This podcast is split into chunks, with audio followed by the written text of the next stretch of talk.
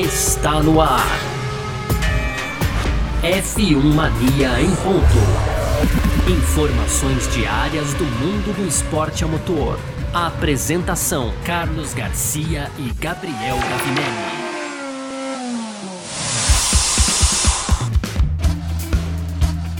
É isso! Valeu demais pela sua presença, valeu você que tá junto com a gente por aqui. Tá no ar mais uma edição do nosso podcast F1 Mania em ponta. A gente que tá sempre aqui de segunda a sexta-feira trazendo um pouco do que tá rolando no mundo do esporte a motor. Já estamos em semana de corrida, não podemos esquecer dessa parte aí, né? No final de semana temos Grande Prêmio da Arábia Saudita. Caso nada diferente aconteça, é, que fique bem é, claro, como a gente falou ontem aqui, mas a gente acredita que não. E a gente parte para falar sobre isso também, mais algumas outras coisinhas como a gente sempre faz. Então vamos que vamos. Muito prazer, eu sou Carlos Garcia, aqui comigo sempre ele, Gabriel Gavinelli. Diz aí, Gavi! Fala, Garcia. Fala, pessoal. Tudo beleza? É isso, Garcia. Race Week os pilotos já vão chegando lá na Arábia Saudita, na verdade ainda não, porque temos problemas que a gente vai falar aqui no primeiro bloco, porque vai ser dedicado aí então às mudanças do circuito, enfim, um, uma espécie de um pré-preview do Grande Prêmio da Arábia Saudita. Falei correto, Garcia?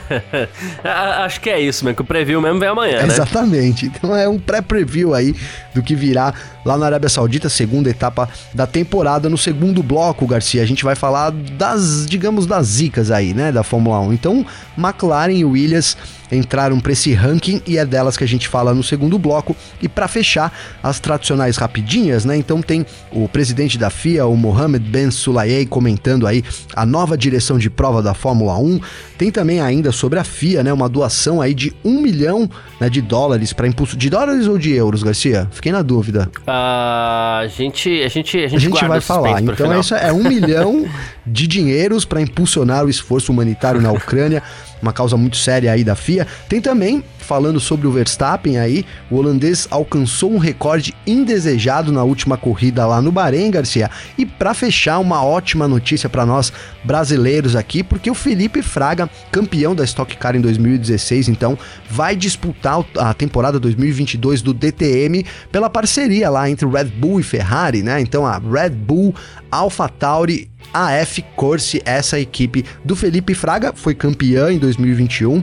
Então, o Felipe Fraga anunciado aí como piloto do DTM. Esses os destaques de hoje aí, Garcia. Perfeito, é sobre tudo isso que a gente vai falar então nessa edição de hoje, quarta-feira, 23 de março de 2022. Podcast F1 Mania em ponto, tá no ar. Podcast F1 Mania em ponto. Pois bem, então, pra gente começar a nossa F1 Mania em ponto dessa quarta-feira por aqui, a gente vai falar sobre o Grande Prêmio da Arábia Saudita e mais algumas coisinhas envolvendo o calendário aí que estão acontecendo, mas enfim, a gente começa falando do Grande Prêmio da Arábia Saudita porque o lance é de mudanças, né? O ano passado foi a estreia do Grande Prêmio da Arábia Saudita, a gente tava é, em que pese todas as coisas que acontecem lá na Arábia é, Saudita, a gente ficou muito empolgado com o traçado da pista e tal. Só que não deu muito certo as coisas por ali, que a pista veloz, com muros próximos e a corrida foi ruim, né? Movimentada demais, assim, né? Além da conta. Então temos algumas mudanças para esse ano, tá? Vamos lá. É, a pista ainda vai ter 27 curvas, tá? A velocidade ainda é altíssima, e a primeira mudança acontece ali logo na curva, nas curvas 2 e 3, né? Logo depois da largada ali, né? Os pilotos passavam por, passam pela chicane ali, aquela chicane tem muro tal, tem, né? Então, assim, essa, esse ano a visibilidade dessas curvas foi melhorada. A curva não foi alterada, tá? Mas a visibilidade foi melhorada. Os muros foram movidos cerca de 2 metros para trás, a gente vai ver se é o suficiente quando os carros estiverem na pista, né? E a mesma coisa vai acontecer nas curvas 14 e 21. A curva 14 é a segunda curva do segundo setor e a curva 21 é um pouco antes também de uma chicane, uma chicane um pouco mais rápida. Os pilotos passam por ali em, em altíssima velocidade. Foi inclusive onde o Mick Schumacher perdeu o controle da Haas dele na corrida do ano passado tá? Depois a gente tem a última curva, é, onde o Verstappen, inclusive, bateu depois da classificação, aquela volta que a gente vinha chamando de maravilhosa, espetacular, estupenda, mas que terminou em, em toque no muro, quebra de suspensão. Uh, e agora eles vão ter um pouquinho mais de espaço ali na saída da curva também, Gavin. Essa curva foi o, o grande problema do Verstappen aí, né? Do Verstappen, não, digamos, do do Schumacher. Desculpa, Garcia. Foi ali, agora eu não me lembro exatamente quem, mas a gente teve mais acidentes também. Ali era uma pontinha, né? Digamos assim, que Leclerc, tinha na pista. Né? Leclerc, bem, bem lembrado. É, isso, isso você tá falando da, da, da, da 21 ali, não da 27, né? Eu tô falando. Eu, ela é a 21? A curva do segundo setor ali. É, a, essa, essa última que eu citei é que o, o, a última curva ela também deixou um pouquinho mais de espaço na saída para os pilotos, ah, que foi onde o Verstappen boa. bateu. Mas a 21 é, também passou por mudanças, como falei aqui, exatamente para a questão de segurança também e visibilidade. Mas é isso, o, onde o Schumacher e o Leclerc bateram no passado e que acho que era um dos piores problemas sim, mesmo. Sim, né? era um dos piores problemas. E ali era, ele era muito próximo do mar ali, né? Não sei o que, que eles fizeram, vamos ver agora aí. Talvez tenha até que ter aterrado talvez uma parte ali. Enfim, Garcia, alguma coisa teve que ser feita para poder afastar, você disse aí, em dois metros, né? Então, realmente agora a gente tem aí é, pelo menos dois metros, porque antes era, era a pista, a zebra, um espaço de 20, 30 centímetros, né, Garcia? E aí um muro, né, numa, numa parte muito rápida da pista. Então realmente era muito perigoso ali, parecia um, um acidente eminente que, a, aconteceria, né, a, a, qualquer momento. Foi só, a gente até comentou que é, os pilotos estavam bem cautelosos aí, Sim. porque no fim a gente não teve tanto, né, acidente quanto a pista sugeria que ia ter, né, Garcia? Mas essas mudanças aí são muito pontuais porque elas, mais do que circuito, né, elas trazem segurança né, para a pista da Arábia Saudita, que a gente colocou como a pista mais é, perigosa, sem dúvida, da temporada. Inclusive, é um, um, fato muito criticado por você, né, cara? Me lembro bem aí que você odiou por causa dessa tensão também que ficou em cima da Arábia Saudita ali. É realmente um grande prêmio muito tenso em conta das. É, eu ia, deixa eu achar a palavra certa aqui, em conta das.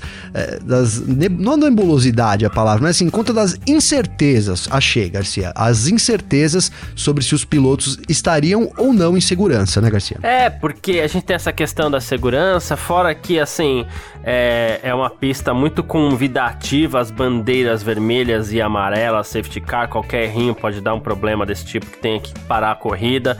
E o que a gente fala assim, a gente gosta da bandeira vermelha, gosta do safety car, gosta de um pouquinho de caos, mas muito caos também estraga, Sim. né?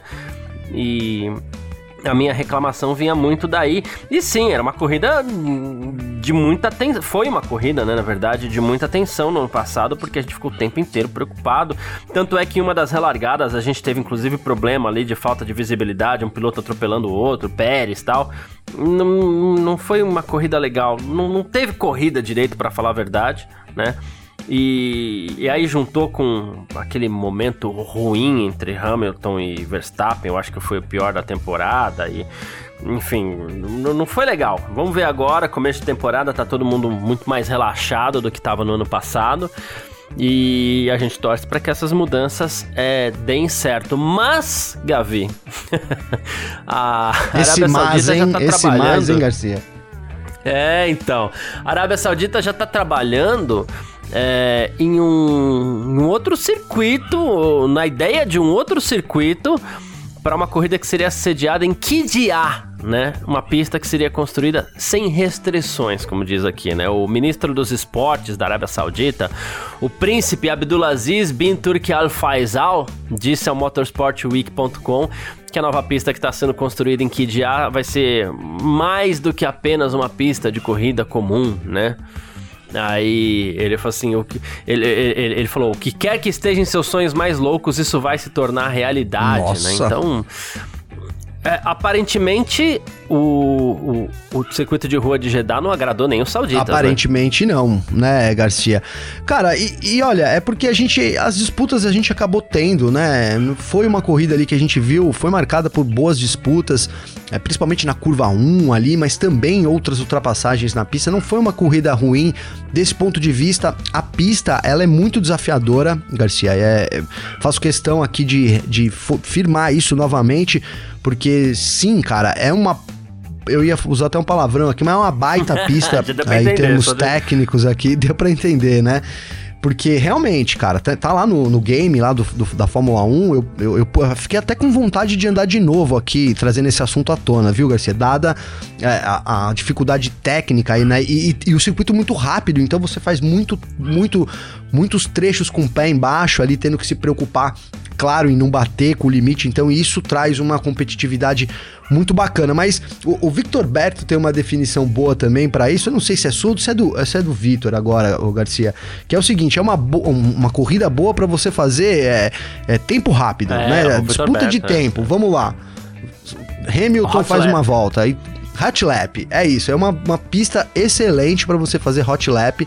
Vamos ver esse ano se com essas mudanças aí a gente tem uma corrida, digamos que mais fluida, né? Assim, do ponto dos, do, dos pilotos estarem menos preocupados em, com a sua segurança e mais em, em competir de fato na pista, Garcia. É isso. Bom, Uh, enquanto isso, quando a gente fala da Arábia Saudita aí, que muita gente inclusive nem queria que a Fórmula 1 tivesse por lá, o Domenicali tá falando em aumentar o calendário da Fórmula 1. ele falou a, Sky Sports que há potencial para se chegar a 24 corridas. Ele falou, na verdade, há potencial para se chegar até 30 em termos de interesse que vemos em todo mundo. Então a gente vai encontrar o equilíbrio certo considerarmos quais são os locais que gostariam de ter a Fórmula 1, quais são os valores históricos também que a gente precisa manter no calendário, né? E ele falou assim: não só Las Vegas na América, por exemplo, mas tem outras cidades interessadas na Fórmula 1. A gente tem na América, na China, há potencial também para a gente estar tá na África em breve, tem muito interesse em todos esses lugares, né? E, temos contratos. E aí que é, que é a pegadinha daquilo que a gente estava falando semana passada, né? Ele falou assim: existem alguns promotores que estão com contratos expirando. Provavelmente, alguns dos GPs atuais não farão mais parte do calendário. Então, é, a gente falava semana passada, né, Gavi? Falou assim, poxa, o Dominicali fala, fala, fala, fala, fala. Na hora de substituir uma corrida, aparece Imola, ou então aparece para substituir a Rússia, aparece a Turquia é sempre aquelas mesmas, né? Então talvez não tenha tanto interesse assim, talvez ele esteja jogando exatamente com os promotores, coisa que o Bernie Eccleston fazia muito bem, para ver se renova todos esses contratos aí no preço que a Fórmula 1 quer, né? Pois é, Garcia, a gente não sabe até que ponto é verdade, até que ponto é especulação, né? A Fórmula 1 é conhecida por isso, por fazer esse jogo de especulação aí para poder conseguir bons contratos. Inclusive, não, isso não é uma exclusividade da Fórmula 1 também, né? Sejamos sinceros. Sim né, Garcia? Mas enfim, é, não dá para saber. O fato é, cara, que a, a, Fórmula 1 vai reforçando o seu interesse pelo Oriente Médio, né? Isso o, o Stefano Domenicali deixou claro. A gente não sabe também se não é para chamar, né, Garcia? Olha, a gente tá muito interessado aí, hein? Todo mundo do Oriente Médio corre lá com os bolsos cheios de dinheiro, né, Garcia? E quer fazer corrida também. É, agora, cara, eu, eu acredito que tem aí algumas corridas que gostariam de receber a Fórmula 1. Agora tem que ver se esses contratos agradam. Uma coisa é você, olha, eu, eu queria ter uma corrida de Fórmula 1 aqui. Tudo bem, mas qual o valor disso, né? O que, que eu preciso para poder ter essa corrida. Um, um problema é, que a gente que pode lembrar aqui agora como exemplo foi a Alemanha. Né? Então a Alemanha saiu da Fórmula 1, não é porque não tem um circuito, não é porque não tem estrutura para receber, não. É, ali eles não chegaram num acordo financeiro. O que a Fórmula 1 exigia da Alemanha, segundo os promotores aí alemães, então era impossível né, de, de conseguir reverter, né? Então era um, era um investimento ali que ele não teria retorno e aí não faria sentido. Então é isso, a Fórmula 1, ao que parece, Garcia, tá cobrando um, um alto preço, né? Tá super. É, não sei se super valorizando, mas assim, tá exigindo talvez mais do que os países possam conseguir. Aí por isso que a gente tem algumas corridas estratégicas, como você disse, ela tem lá seus coringas, então ela tá tranquila também, posso negociar aqui, porque qualquer coisa eu posso correr para esses lugares e tá tudo ok, mas é, não sei também se esse interesse, de novo, o interesse há, mas se há acordo financeiro para que a Fórmula 1 corra em tantos lugares assim, Garcia. É, é isso. E de acordo com o Telegraph, The Telegraph, né? A Zandvoort, ele citou duas corridas aqui, ele analisou que tá tudo ali na região, né? Zandvoort, por exemplo, é uma pista que não precisa se preocupar com acordos tal, com a Fórmula 1, mas Spa-Francorchamps, sim. tá? É, a categoria tem esse limite de 24 corridas e vem gente por aí, China, Qatar, blá blá blá, Las Vegas. É, só de chegar a China, Qatar, Las Vegas, aí já duas corridas já estão que deixar o calendário, Sim. né? Então, segundo o The Telegraph, o diretor do circuito aí tá, tá, tá, tá ok, tá tudo certo. Já Spa-Francorchamps e Bélgica estão com contratos vencidos, não estão entre as pistas aí com maior quantidade de dinheiro para oferecer, embora Spa seja o circuito preferido de muita gente, teve muito investimento nos últimos anos para modernizar o circuito, inclusive este ano, né? Sim. Ah, mas mesmo assim, segundo o The Telegraph, Spa-Francorchamps corre risco aí. E aí já é a Fórmula 1 também abandonando aquilo que ela tem de bom, né? Tem que ver aí até que ponto isso pode ser interessante para a categoria. Sim, né? sim, Garcia. A gente comentou muito sobre isso quando falávamos aqui de Interlagos, né? Interlagos correndo risco de ficar fora do calendário e a Fórmula 1 tem que é, mensurar aí, né? A parte de, de, novos, de novos fãs, até de novos circuitos e tudo com, com quem? Com a base dela, né? Então há sim uma, uma base, não é à toa que a Fórmula 1 virou a Fórmula 1, é por causa dessa base, então é, tem, ela tem que dosar isso muito bem. Pode trazer novas corridas, corridas onde, onde né, acordos comerciais talvez falem mais alto aí, tudo bem.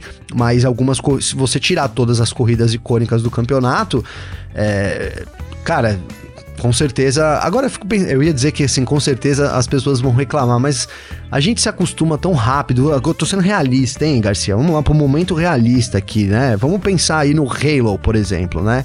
Pô, esse negócio é horrível, eu nunca mais vou assistir. Passou umas 4, 5 corridas, ninguém falava mais do Halo, né, Garcia? Não, é, agora. É, é. E, muita gente que agora reclamava do Halo, nossa, graças a Deus salvou a vida de vários pilotos lá e tá aí até verdade. Enfim, se não salvou a vida, salvou de acidentes mais graves, né, Garcia? Então o que eu quero dizer é que quem ama o esporte e acompanha ali, que gosta, acaba se acostumando fácil, né? Vamos supor que Spa deixe o calendário. Obviamente, é, todo mundo vai, vai cair matando sobre a Fórmula 1, né? De repente, no primeiro ano, é, entra lá uma corrida na China, uma corrida não é tão agradável, vai voltar, olha lá, a corrida que entrou no lugar de Spa-Francorchamps, né, não, não atendeu as expectativas, mas, cara, não dura duas, três temporadas, né, Garcia? A Fórmula 1 vai se reinventando e, sinceramente, é, claro, como torcedor e como né, fã apaixonado pela Fórmula 1, eu espero que essas corridas icônicas fiquem aí para sempre no calendário, né? Eu peço por isso. É, vamos, vamos dosar, traga algumas coisas novas, que são bem-vindas, novidades, mas mantenha aí, digamos que o pilar da Fórmula 1. Mas reconheço também que o caminho diferente disso não de uma forma ou de outra, facilmente seria absorvido, Garcia. É, é isso. Bom, a gente falou um pouco aqui sobre o Grande Prêmio da Arábia Saudita que acontece nesse final de semana, também um pouco de calendário, e a gente parte agora para o nosso segundo bloco. F1 Mania em ponto. Segundo bloco do nosso F1 Mania em ponto por aqui nessa quarta-feira. Bom, como a gente prometeu, a gente ia falar do, do, A gente falou de Mercedes, a gente falou de Red Bull, e essa é uma semana de. É, tem muita gente, tem pelo menos cinco equipes das 10 no grid aí que estão arrancando os cabelos de preocupação. Né? Então, Red Bull, Mercedes, a gente falou ontem. E hoje a gente vai falar um pouquinho aqui do que está acontecendo na McLaren, na Williams, na Aston Martin também. E a gente começa falando da McLaren, eh, talvez por ter sido não só a pior delas, mas também por ser aquela do qual a gente mais esperava, né? E o Lando Norris, por exemplo, ele falou assim: foi tão ruim quanto parecia, quanto, quanto a gente esperava. Estamos aqui, essa é a nossa realidade, simplesmente. A gente vai ter que se acostumar com isso agora. Gente está muito distante não é pouco, não. Ele falou: temos um longo caminho a percorrer, então a gente vai precisar zerar tudo, descobrir algumas coisas novas e tentar encontrar soluções aí nesse meio do caminho, né? Ele falou assim: na próxima semana a gente não vai ser incrível. Nos próximos meses, talvez a gente consiga entender o que está acontecendo aqui para melhorar um pouquinho. Você vê que até o clima na McLaren é meio derrotista, né, Gavin? Não, total. Total. É, eu acho que esse momento realista que eu fiz lá no primeiro bloco, o Norris teve nessa declaração também, né, Garcia? Porque ele escancarou a realidade ali. Se a gente, é, para bom entendedor, meia palavra basta, né, Garcia? É, praticamente jogou a toalha dessa temporada, né? Ele disse aí, é bem. Ele, né, seguiu aí com essa, com essa linha de: olha, se a gente até o meio do ano, lá até um quarto da temporada, conseguir entender o problema e aí poder avançar um pouco. É, aí, aí no fim colocou aquela, aquele ar de esperança, né? Tomara aí que lá no fim da temporada a gente possa é, tá tentando fazer alguma coisa, né? Também porque não, não, não diz que tá tentando brigar por vitórias, por pódios, porque isso parece uma coisa é, inimaginável para McLaren nesse momento, é, né, Garcia? É. Inclusive, ainda, segundo o Norris, ele, ele colocou uma, uma frase que foi bem impactante, que eu vou até pegar aqui, ó, que ele, que ele coloca assim, né?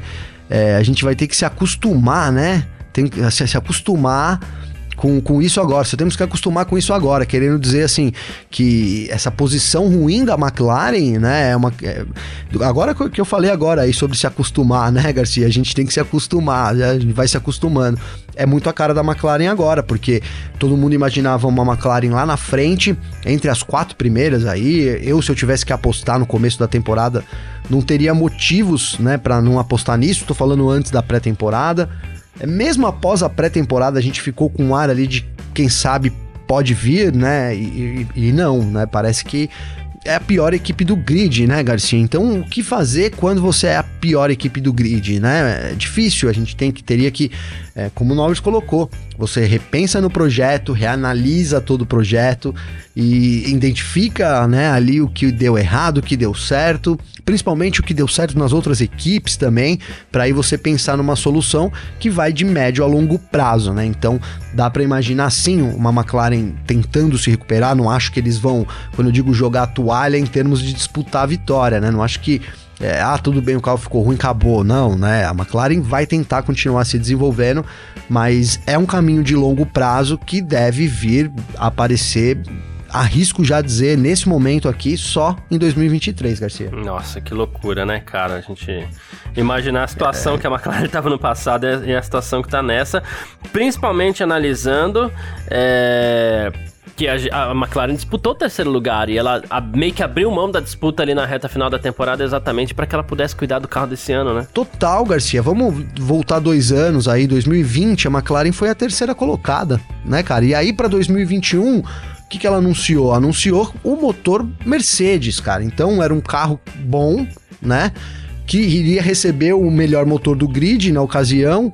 E, e, né, enfim, cara, e não conseguiu não conseguiu melhorar, na verdade, ela piorou no outro ano, a Ferrari derrotou ela em 2021, uhum. é, tudo passou ali do, do meio por fim da temporada, abriu até uma certa vantagem tendo em vista a disputa que estava tão acirrada e aí caiu demais, demais para esse ano ao ponto de estar atrás da Williams, né, Garcia? A realidade era que, em termos de ritmo, a McLaren não tinha ritmo nem parecido com a Williams, que também usa motores Mercedes, né? Então, se olha, a culpa é do motor, tudo bem, a Williams também usa motor Mercedes e mesmo assim é, terminou na frente da McLaren. A Williams, que estava nas últimas posições, e, e a McLaren conseguiu piorar, né, o seu carro, né? É um carro totalmente diferente ao ponto de ficar atrás, inclusive, da Williams, cara. É uma coisa inimaginável pensando no cenário histórico atual da McLaren aí, né? Exatamente. Bom, tem a Williams também. A Williams era mais uma das equipes que prometia, ah, não a ponta do grid, mas prometia ali um desempenho um pouquinho melhor também. Também sofreu, né? É, inclusive o chefe de desempenho da Williams, quando a gente fala em chefe de desempenho, parece sempre é, ser sempre a melhor pessoa para se falar sobre isso, né? Com o certeza. cara é só responsável por isso. O Dave Robson, né? Ele falou assim que foi um dia difícil no Bahrein, ele falou que foi bom conseguir chegar com os dois carros até o fim. Ele falou assim: às vezes a gente mostrou um ritmo razoável, mas a gente não tinha ritmo para aguentar. Porém, a gente foi capaz de correr competitivamente contra McLaren e Aston Martins, né? Que foi uma melhora com relação ao que vimos no teste da semana passada. Mas também não quer dizer muita coisa, né? Não quer dizer muita coisa, né, Garcia? Não quer dizer muita coisa, né? Eu não. não, a, a Williams não é melhor do que ano passado. Talvez os outros rivais sejam piores, Garcia. Arriscaria dizer isso, né? Mas também não é um carro competitivo, né? Não, não é um carro que vai brigar ali, por exemplo, com o Alfa Romeo, não vai brigar com a Haas, não vai brigar com a Alfa Tauri. Né, não vai brigar com a Alpine, dificilmente. A Alpine tem um carro melhor nesse momento.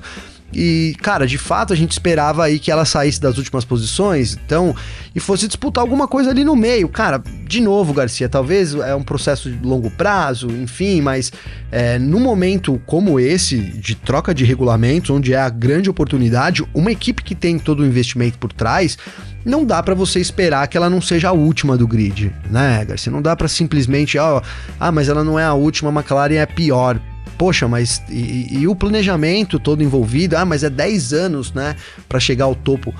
Tudo bem, é 10 anos, mas já passaram-se dois, né, Garcia? E a equipe, numa era tão importante, num movimento tão importante da Fórmula 1, começa muito lá atrás. Cara, e, e assim, a, a, Williams ela tem um, um problema também que é fundamental, né, no, do ponto de vista do carro, não, um problema de fundamento do carro, eu quero dizer, Garcia, que foi é, o time ele era o mais rápido em termos de motor, né, de, de velocidade final entre os Mercedes, né, então é, indicava ali que talvez pouca asa no carro, né, e, e aí também não conseguia fazer curva, é, o que indicava que, olha, é melhor você ter um carro mais rápido, vamos sacrificar um pouco as curvas, já que não é tão bom assim, é, para você ter um carro mais rápido e, te, e tentar compensar. O, o, o, o, contrário vale também, olha, como a gente é muito bom de curva, Garcia, então vamos tirar um pouco de asa, que as curvas a gente garante, e vamos tentar colocar a velocidade final né, um pouco maior aí do que os nossos rivais, nossos irmãos, clientes, mas isso não funcionou. De fato, é, a Williams ter, ter um pouco mais de reta não era o suficiente, não foi suficiente nessa primeira corrida talvez alguma coisa na configuração aí do carro, mas o que parece ser é que a equipe nasce também com um problema fundamental aí é, no FW 44, Garcia. Acertei o nome dessa vez? É isso, é isso, é isso. é isso. Eu tô sempre falando 36, eu tô uns 12 anos atrás, Garcia. É, e outra equipe que penou muito no Bahrein foi Aston Martin. Coincidência que a gente vem falando a S3 com motor Williams, né? E o Mike Crack, chefe da equipe, falou que é, os pilotos viveram uma gangorra, uma montanha russa durante toda a corrida, mas que fizeram isso muito bem, conseguiram levar os dois carros até o final terminar em P12 e P17 não é o que Aston Martin queria. Ele falou assim, mas a gente sabia que seria difícil conseguir um resultado forte ali. E ele elogiou o Lance Stroll por conseguir subir de, na largada para a chegada de 19 para 12. E também o, o, o Huckenberg, ele elogiou ali, o Huckenberg também e tal, enfim. É, o Huckenberg Espera pegou uma melhoras, puta é. bucha, né, Garcia? Pegou Nossa. uma puta bucha ali, não dá pra é. falar muito do, do, do Huckenberg. Mas eu também, Garcia, imaginava um carro melhor, né? Como você colocou aí, espera melhores. A gente espera melhoras, porque é, tá disputando aí, a, a, própria Williams, né, colocou aí, olha, estamos disputando com a McLaren e com a Aston Martin, né? É um status que eu não queria para mim, né? Quando a Williams falar, olha, com quem eu vou competir, né? Não, não me coloca nesse bolo, hein, Garcia? Me tira fora dessa, né? Mas não é o caso realmente, né?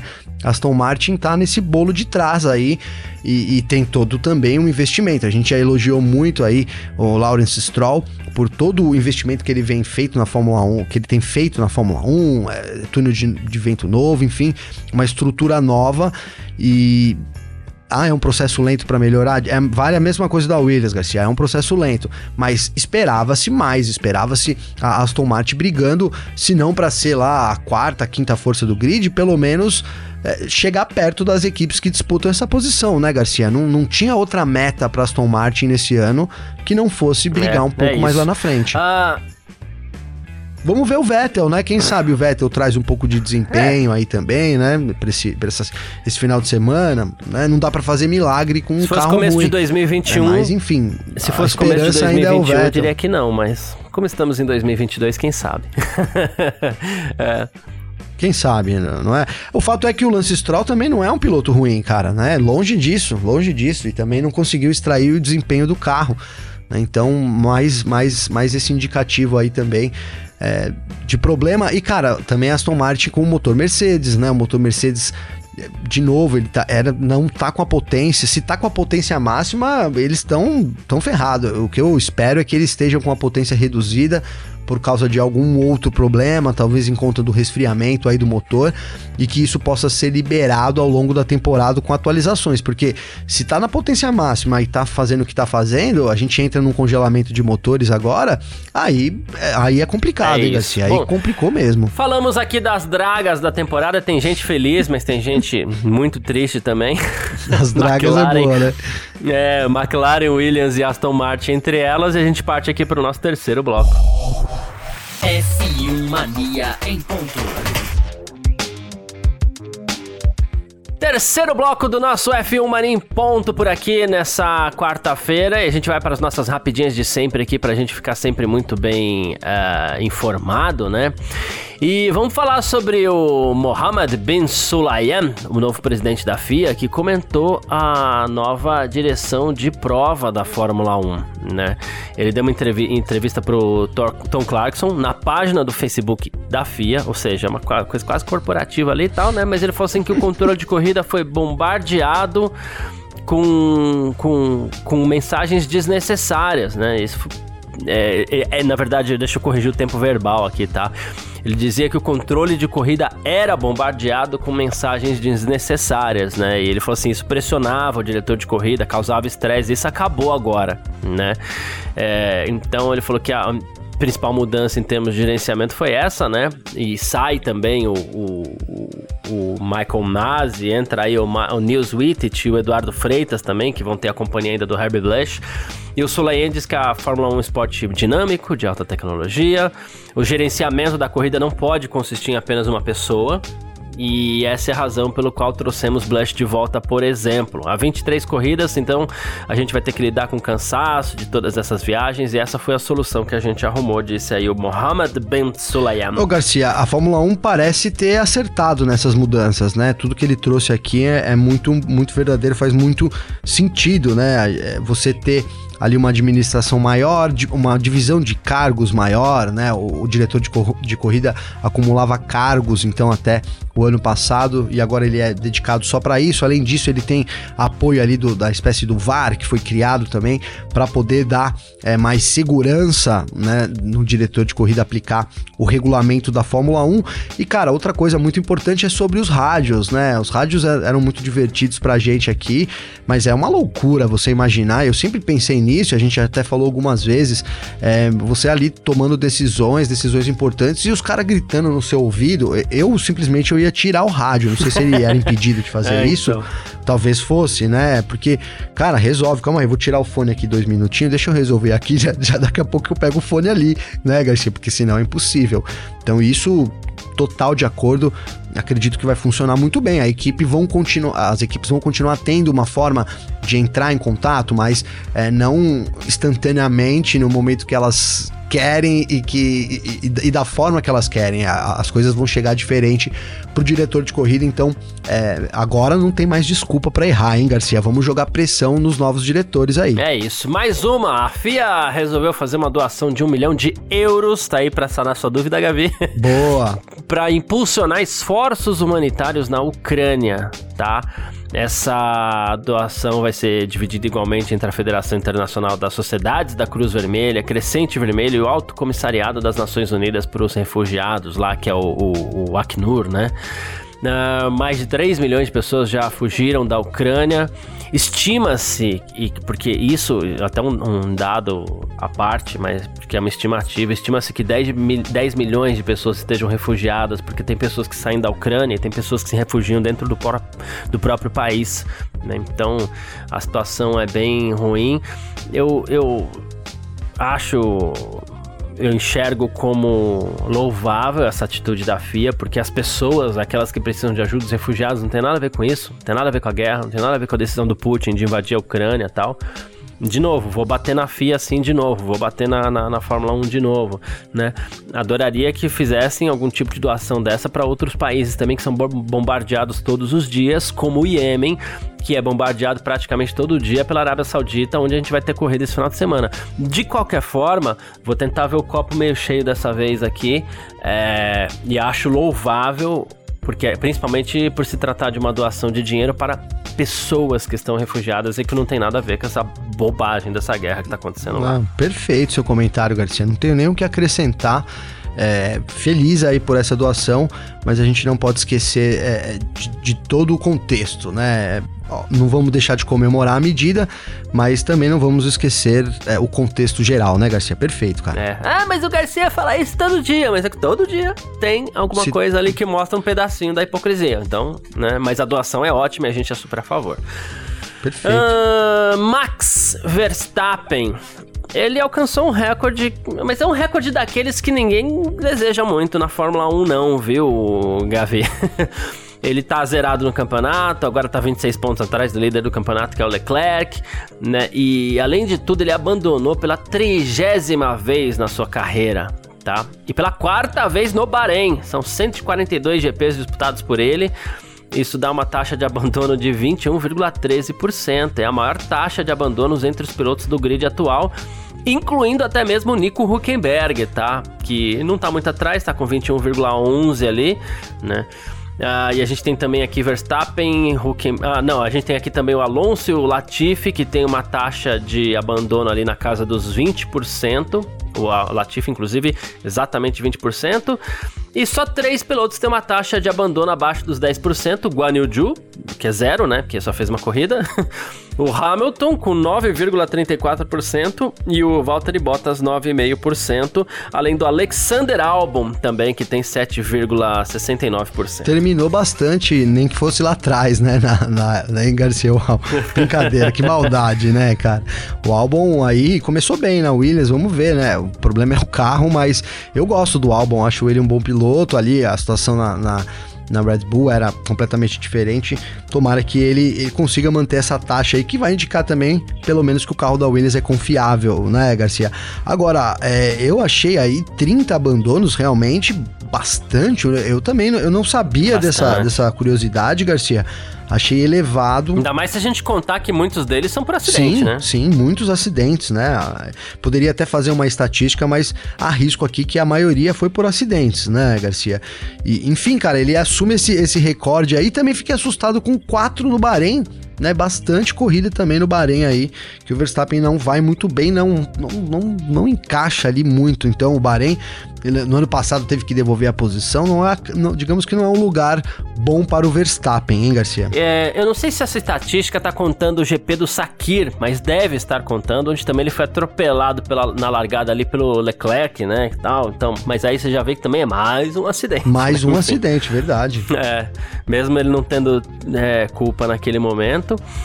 E aqui mais uma, Felipe Fraga, Gavi, campeão da Stock Car, um dos pilotos. Olha, dentre os pilotos brasileiros de turismo hoje, Talvez ele seja top 3. Ele é muito bom. O Felipe Fraga é um craque do volante, né? E ele vai disputar a temporada 2022 do DTM pela Red Bull AlphaTauri, a F-Corse, que é uma parceria entre Red Bull e Ferrari. Olha só. Pois é. Ele vai ser companheiro de equipe do Nick Cassidy né? E ele vai ser piloto da equipe em todas as corridas da temporada, que começa agora dia 1 de maio em Portimão e vai terminar em Hockenheim em outubro, né? E ele vai pilotar um carro com pintura da Red Bull, enquanto que o Cassidy pilota um carro com a pintura da AlphaTauri. Tá super feliz. Ele evitou falar sobre resultados, mas ele falou que vai entrar para brigar pela vitória. E ele falou assim, eh, que sabe que com essa equipe ele pode conseguir. Ele falou assim, se eles conseguiram no passado, no ano passado, por que, que eu não pode de novo nessa temporada, né? Então ele vai para cima aí. O, o, o, o, Fraga e o Cassidy, eles estão substituindo aí o Liam Lawson, né? E também o Alexander Albon, né? Que era piloto do DTM no ano passado e que agora voltou para a Fórmula 1 pela Red Bull, pela, pela Williams. É isso, Garcia, é isso. Vão, vão chegar, o Felipe Fraga vai entrar pela porta da frente, né? Sentando ali na, no, no time que foi campeão, né? No, entre os pilotos, não, mas em compensação o Lawson ficou em segundo, né? Na, na classificação de pilotos geral, então Cara, eu, eu quando eu vi essa matéria aí, no, no, logo de manhã recebi aí as informações da Red Bull, então confirmando essa, esse anúncio do Fraga, eu fiquei muito empolgado, cara, porque assim como você, admiro demais o Fraga, um cara que é gente boa demais também, né? Assim, tipo, é muito é muito brother, digamos assim, é, de trocar ideia. E mais do que isso, guia demais, guia qualquer coisa também, né, Garcia? Pode dar qualquer coisa lá para ele que ele guia, mas principalmente aí vem se destacando, na verdade, no, turi no turismo. Então a expectativa muito alta pro Fraga disputar as posições lá na frente, hein, Garcia? Conquistar vitórias e tudo mais. Espero que que a gente veja isso, né? Pela torcida minha, né? Pelo Fraga, pela carreira dele. Ele também destacou que é o momento mais importante da carreira dele, sem dúvida nenhuma. É, o DTM aí um dos campeonatos é, mais disputados e, e, também competitivos do mundo. Então a gente tá de olho nele. Inclusive as corridas são transmitidas no YouTube, Garcia. Então dá para acompanhar aí ao vivo em inglês ou alemão. Aí escolhe a pessoa que sabe que é melhor, né? Se quer ouvir em inglês ou alemão. Mas passa ao vivo, qualificação, treino, corrida tudo no YouTube do DTM. A gente vai poder acompanhar o Fraga, se Deus quiser, brilhando esse ano lá é, nesse campeonato tão disputado aí, Garcia. É isso, perfeito. Bom, quem quiser entrar em contato com a gente pode sempre aí trocar ideia, mandar mensagem, comentar, perguntar e tudo mais, criticar também, não tem problema, né? Ah, só entrar em contato com a gente via redes sociais, pode mandar mensagem para mim, pode mandar mensagem pro Gavi também. Como é que faz falar contigo, Gavi? Garcia, para falar comigo tem meu Instagram, que é Gabriel Gavinelli com dois L's, ou então o Twitter, arroba G Gavinelli. Garcia, deixa eu mandar uns abraços aqui hoje, porque, como sempre, eu vacilo lá e fica aquelas solicitações. Eu não sei por que, que todo mundo não pode mandar mensagem, né, cara? Eu não, eu não entendo. Então eu quero mandar um abraço aqui, ó pro Gustavo Martins da Silva, pro Vinícius Campos, pro Jardel Fausto, o Josué tá sempre junto com a gente, o Alexandre Correa, o Rafael Chaves e o Bob Michael Rádio também comentou da corrida aí de domingo, Lucas Castanheiro, Leonardo Marinho, o Thiago Benoliel, Iago Soares, a Karine, então uma galera que eu esqueci de mencionar que tava presa aqui, Garcia. Hoje eu liberei, hein, Garcia? Ó, oh, aí sim, hein? Valeu demais, então. Quem quiser entrar em contato comigo também pode. É, amanhã eu falo alguns abraços e tudo mais. Meu Instagram, arroba carlosgarciafm. Meu Twitter, arroba carlosgarcia, tá certo? Valeu demais a presença de todo mundo, todo mundo que acompanha a gente até aqui, todo mundo que tá sempre acompanhando a gente. É importante demais pra gente, como a gente sempre fala e não cansa de falar. Muitíssimo obrigado, um grande abraço e valeu você também, Gavi. Valeu você, parceiro, tamo junto, Race Week, então continuem acompanhando aí, a gente continua melhorando é, no nosso top lá do, do Spotify, né, Garcia? Graças a vocês que ouvem a gente, então continuem ouvindo, continuem compartilhando aí, que tá dando certo, tamo com os dedos cruzados aqui rumo ao topo aí. Isso de, graças a vocês, a vocês que ouvem a gente aí diariamente. Garcia, tamo junto, parceiro. É isso. Um grande abraço aí. Tamo sempre junto e tchau. Informações diárias do mundo do esporte a motor. Podcast F1 Mania em ponto.